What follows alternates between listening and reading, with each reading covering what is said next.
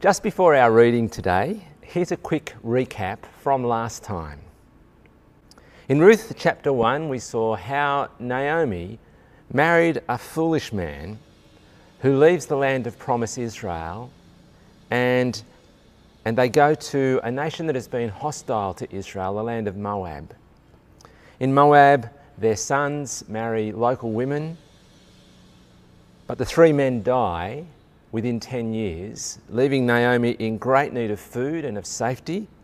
So she returns to her hometown in Israel, Bethlehem, together with her daughter in law Ruth. But she's become so embittered by her experience in Moab that she says, I went away full, but the Lord has brought me back empty.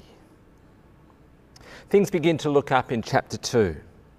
In the land of ancient Israel, there are laws which protect and provide food for vulnerable widows like Naomi and Ruth. So Ruth can go safely uh, onto a farm and collect food there. Turns out the farmer there gives special instructions to his workers to leave extra food for Ruth to gather. It turns out actually that he is a relative of Naomi and he could bring great blessing to Naomi and to Ruth because he is a guardian redeemer. Let's hear what happens from chapter 3 of Ruth. This week we continue on with our readings from the book of Ruth. As last week, I'll be reading the words of the author and Boaz, Margaret, the words of Naomi, and Catherine, those of Ruth. One day, Ruth's mother in law, Naomi, said to her, My daughter, I must find a home for you where you will be well provided for. Now, Boaz, with whose women you have worked, is a relative of ours. Tonight he will be winnowing barley on the threshing floor. Wash, put on perfume, and get dressed in your best clothes. Then go down to the threshing floor but don't let him know that you're there until he has finished eating and drinking. When he lies down, note the place where he is lying. Then go and uncover his feet and lie down. He will tell you what to do. I will do whatever you say. So she went down to the threshing floor and did everything her mother in law told her to do. When Boaz had finished eating and drinking and was in good spirits, he went over to lie down at the far end of the grain pile. Ruth approached gent quietly, uncovered his feet, and lay down. In the middle of the night, something startled the man. He turned, and there was a woman lying at his feet. Who are you? I am your servant Ruth. Spread the corner of your garment over me, since you are a guardian redeemer of our family. The Lord bless you, my daughter. This kindness is greater than that which you showed earlier you have not run after the younger men, whether rich or poor. And now, my daughter, don't be afraid. I will do for all you ask. All the people of my town know that you are a woman of noble character. Although it is true that I am a guardian redeemer of our family, there is another who is more closely related than I. Stay here for the night, and in the morning, if he wants to do his duty as your guardian redeemer, good, let him redeem you. But if he is not willing, as surely as the Lord lives, I will do it. Lie here until morning. So she lay at his feet until morning, but got up before anyone could be recognized, and he said, No one must know that a woman came to the threshing floor. Bring me the shawl you are wearing and hold it out. When she did so, he poured it into six measures of barley and placed the bundle on her. Then he went back to town. Ruth came to her mother in law. How did it go, my daughter? Then she told her everything Boaz had done for her and added, He gave me these six measures of barley, saying, Don't go back to your mother in law empty handed. Wait, my daughter, until you find out what happens, for the man will not rest until the matter is settled today. Meanwhile, Boaz went up to the town gate and sat down there just as the guardian redeemer he had mentioned came along. Come over here, my friend, and sit down. So he went over and sat down. Boaz took ten of the elders of the town and said, Sit here, And they did so. Then he said to the guardian redeemer, Naomi, who has come back from Moab, is selling the piece of land that belonged to our relative Elimelech. I thought I should bring the matter to your attention and suggest that you buy it in the presence of these seated here and in the presence of the elders of my people. If you will redeem it, do so. But if you will not, tell me, so I will know, for no one has the right to do it except you, and I am next in line. I will redeem it, the guardian redeemer said. On the day you buy the land from Naomi, you also acquire Ruth the Moabite, the dead man's widow, in order to maintain the name of the dead with his property. At this, the guardian redeemer said, Then I cannot redeem it, because I might endanger my own estate. You redeem it yourself. I cannot do it. Now, in earlier times in Israel, for the redemption and transfer of property to become final, one party took off his sandal and gave it to the other. This was the method of legalizing transactions in Israel. So the guardian redeemer said to Boaz, Buy it yourself. And he removed his sandal. Then Boaz announced to the elders and all the people, Today you are witnesses that I have brought from Naomi all the property of Elimelech, Kilion, and Mahlon. I've also acquired Ruth the Moabite, Mahlon's widow, as my wife, in order to maintain the name of the dead with his property so that his name will not disappear from among his family or from his hometown. Today you are witnesses. Then the elders and all the people at the gate said, We are witnesses. May the Lord make the woman who is coming into your home like Rachel and Leah, who together built up the family of Israel. May you have standing in Ephrathah and be famous in Bethlehem. Through the offspring the Lord gives you by this young woman, May your family be like that of Perez, whom Tamar bore to Judah. So Boaz took Ruth, and she became his wife. When he made love to her, the Lord enabled her to conceive, and she gave birth to a son. The woman said to Naomi, Praise be to the Lord, who this day has not left you without a guardian redeemer. May he become famous throughout Israel. He will renew your life and sustain you in your old age for your daughter in law, who loves you and who is better to you than seven sons, has given him birth. Then Naomi took the child in her arms and cared for him. The women living there said, Naomi has a son, and they named him Obed. He was the father of Jesse, the father of David. This then is the family line of Perez. Perez was the father of Hezron, Hezron the father of Ram, Ram, the father of Amminadab, Amminadab, the father of Nahshon, Nahshon, the father of Solomon, Solomon, the father of Boaz, Boaz, the father of Obed, Obed, the father of Jesse, and Jesse, the father of David.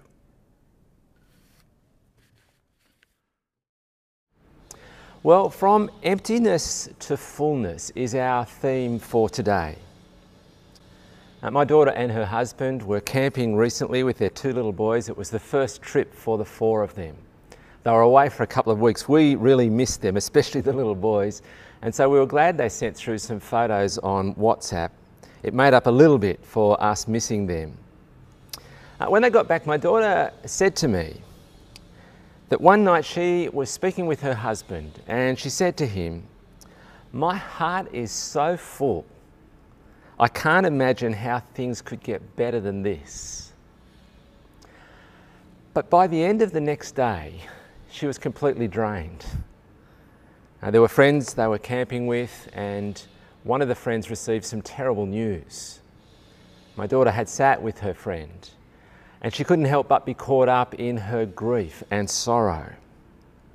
Now, my daughter's fine now, but the sorrow will stay with her friend for a long time.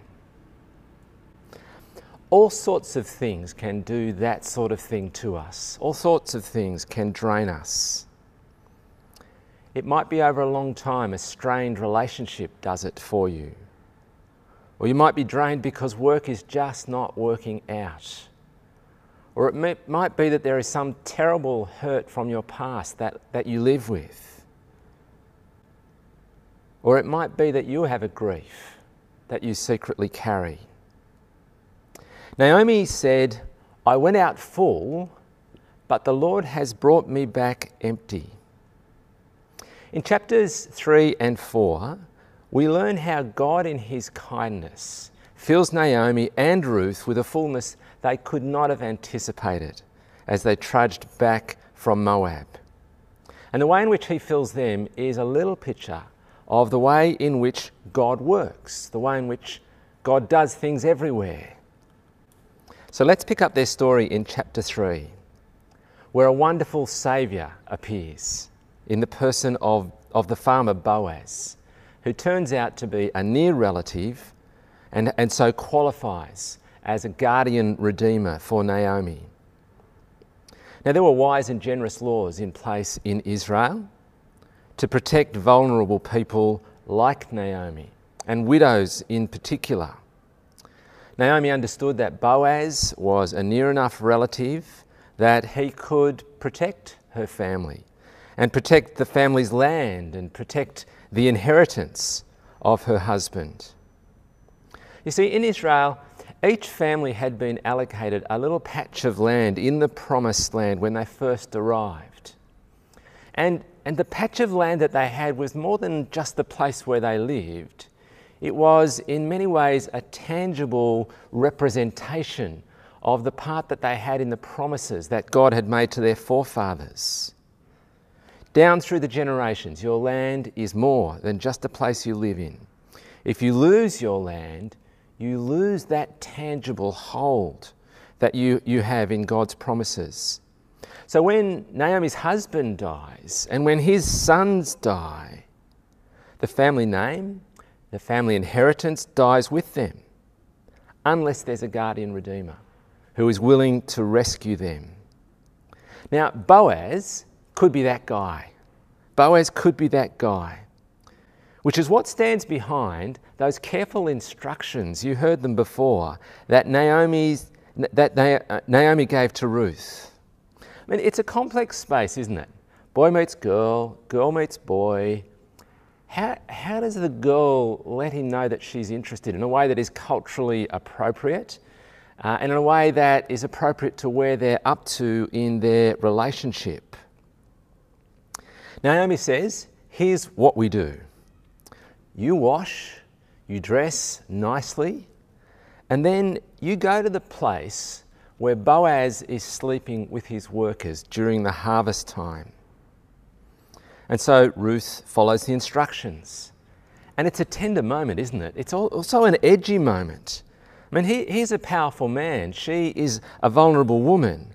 And they lie down near each other at night time. But there's, there's no sense of impropriety that's indicated in the text there. Ruth is effectively making a proposal of marriage to a guardian redeemer. Uh, he knows nothing about this until he wakes up and she's there. Who are you? He says. And then he hears the voice of a woman who he's met and he recognizes her. I am your servant, says Ruth. Spread the corner of your garment over me, since you are a guardian redeemer of our family. Now, I know it's a proposal of marriage, but it's not a classic romantic story that we keep watching over and over again on the television and on, on, on the big screen. It's much better than those stories. Because Ruth is saying to Boaz, Would you become our guardian redeemer? Would you marry me? Would you raise up through me a son for my mother in law and for her dead husband? And here's the beautiful bit Boaz goes on to say, My daughter, don't be afraid. Don't be afraid. I will do all you ask. I was really intrigued by a comment that Nancy Guthrie, an American Bible teacher, made on this passage. She says Boaz shows us many things about our great guardian, uh, our great guardian redeemer Jesus Christ. As I listen to Boaz say, As surely as the Lord lives, I will redeem you, I know that the Lord Jesus says to me, My daughter, do not fear. I'm going to do all you ask. I will redeem you. It's a beautiful thing, Boaz says in response to, to Ruth's proposal. Now, I'm sure Nancy's right to feel this way. The Lord Jesus is not ashamed to, to call us close relatives. In fact, to, for us to call him our brother. And at that first Chris, Christmas, he becomes one of us so that he might become our Redeemer. He comes to secure, if you like, a patch of land in heaven itself for us. He brings to us a magnificent inheritance. So when Boaz says, I will do all you ask, he foreshadows Jesus. But there's a hitch. Boaz is not the first in line as the guardian redeemer. So in chapter 4, early in the morning, Boaz is at the place of business, at the town gate in, in the town. And uh, the man who is first in line, ahead of, of Boaz, comes along. Now, he's a guy who's got an eye for a property deal. And he is keen to move ahead until he realizes the cost that will be associated with buying the property. When, when he realizes it will mean caring for Naomi and for Ruth, he doesn't even have to talk to his accountant. He is out of there. He walks straight away, although possibly with a little bit of a limp, because the way you indicated you weren't going to take up the deal was you took your sandal off and you gave it to the other person. Now, his response, the response of the one who was first in line, reminds us that there is a cost associated with redemption, a cost to pay. Redemption is buying something or someone back. So it's, it's no small thing that Boaz does. He pays the price of the property, uh, he commits himself in marriage to Ruth and to the ongoing care of her mother in law, Naomi. Once again, in paying a price like this, he foreshadows the immense commitment that the, the, Lord Jesus makes to us when, when he redeems us, as the Apostle Peter says, not with silver and gold, but with his precious blood. But back to Boaz and Ruth. Boaz gladly becomes the guardian redeemer. He pays the money for the land. He, he, he, he takes on the care of Naomi. And Boaz and Ruth come together as husband and wife. And as it says in chapter 4, verse 13, Boaz took Ruth, she became his wife. The Lord enabled her to conceive, and she, came, she gave birth to a son. Chapter 4, verse 13. In chapter 1, Naomi said, I went away full, but the Lord has brought me back empty. Ever since then, the Lord has been filling her. So in chapter 2, God is filling her as Ruth goes to the farm. She brings back food and she brings back some really good news. In chapter 3, the Lord is filling Naomi as, as Ruth goes back to the farm with a proposal and she comes back with great news and lots more food. By the end of chapter 4, how full does Naomi look to you as, as she's sitting with the women of Bethlehem, as they are praising God, as they are praying for the little boy? Naomi had once known deep grief and poverty and real fear. Rightly, she would say, she, she felt empty. But the Lord has been filling her. The Lord has been filling her. The people of the town say of her Moabite daughter in law, she is a woman of noble character. The Lord has been filling her. A kind and a powerful man has come into the family and is making a big difference to the family and now she's a grandma as well. The story could finish there. As she's, as she's nursing this little grandson, as the women say, Naomi has a son and they name the little boy Obed. That would be a very happy ending to the story of Naomi and of Ruth. I mean, it would be a beautiful story, wouldn't it? Even if it was just a story of two widows struggling with loss and poverty two widows to whom God shows great kindness and mercy. But it doesn't end there with the name of Obed. The book of Ruth is set on a much grander stage as you read on to the end of the book. See, Obed is not the last name mentioned in the book of, uh, of Ruth. The book of Ruth ends with a list of 10 names. There they are, there on the screen. There's 10 names there, and what those names do is they place the beautiful story of Naomi and Ruth on a much grander stage.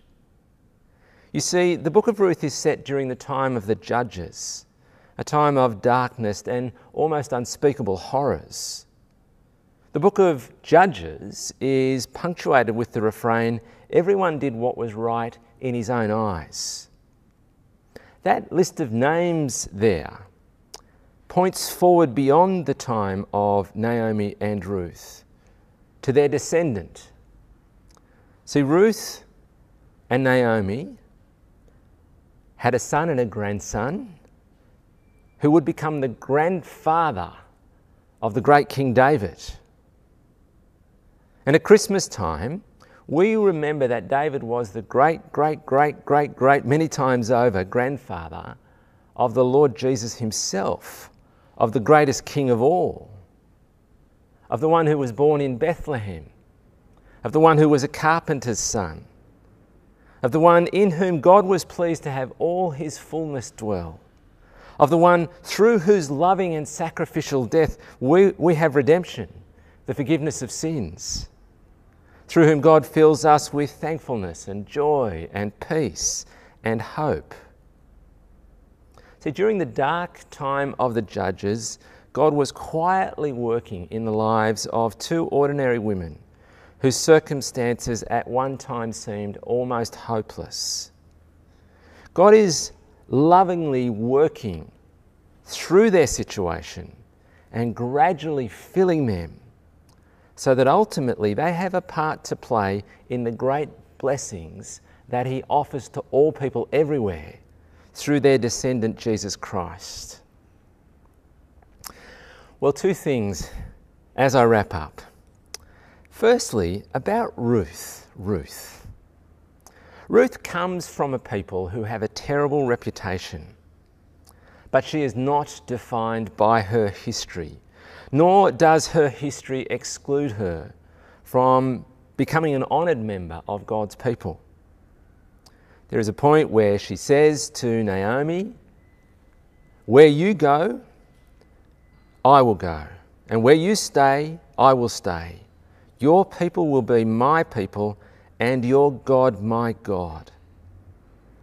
And Ruth shows by the way that she lives that she truly does adopt the God of Naomi, the, the, the, true and living God. And God welcomes this distant outsider in as she turns to him.